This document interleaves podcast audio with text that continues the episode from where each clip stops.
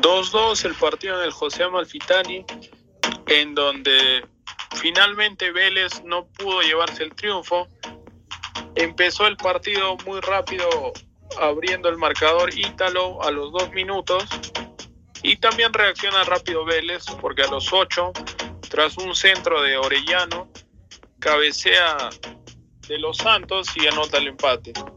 Tras eso, Vélez se mostró mejor en el campo, tuvo más el balón, Bragantino cometía errores en salida, Vélez no pudo capitalizar estos errores en goles y el partido hasta ese momento por merecimientos parecía que debería ganarlo Vélez.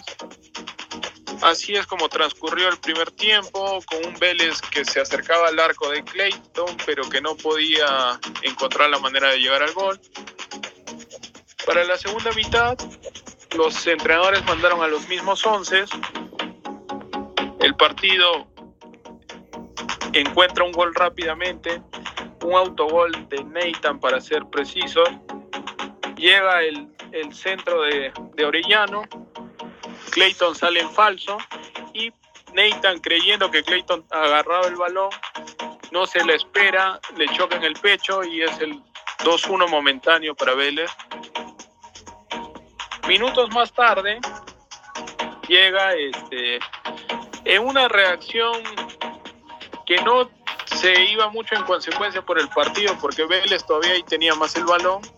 Llega un centro nuevamente de Liño y aparece muy bien ubicado Ítalo que anota el segundo en su cuenta, en su cuenta personal y el segundo para Bragantino eh, que significa el empate a los 63 minutos.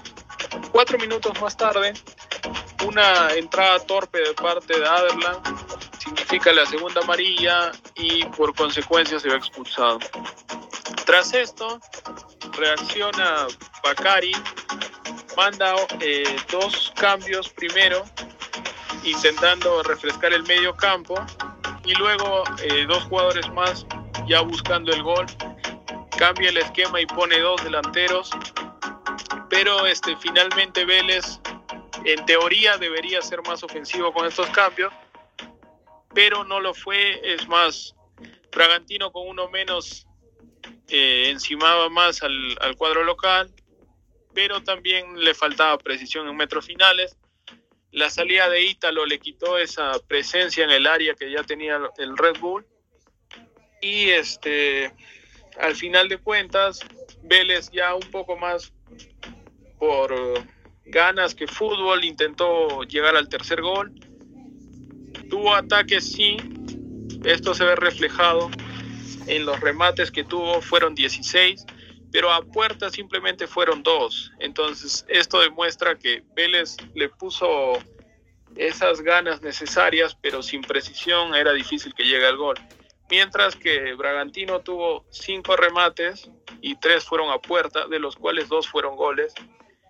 Esto muestra la eficiencia que tuvo este Bragantino y finalmente el partido termina 2 a 2.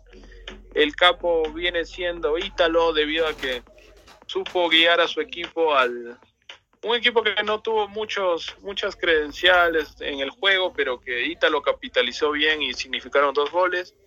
Respecto al árbitro John Ospina, tuvo este algunas fallas, pudo amonestar, decidió en algunos casos advertir antes que amonestar, pero en general llevó bien el partido. Los líneas también estuvieron atentos con los fueros de juego, con las faltas, por lo que diría que la actuación de la cuarteta colombiana eh, fue aceptable para el partido de hoy.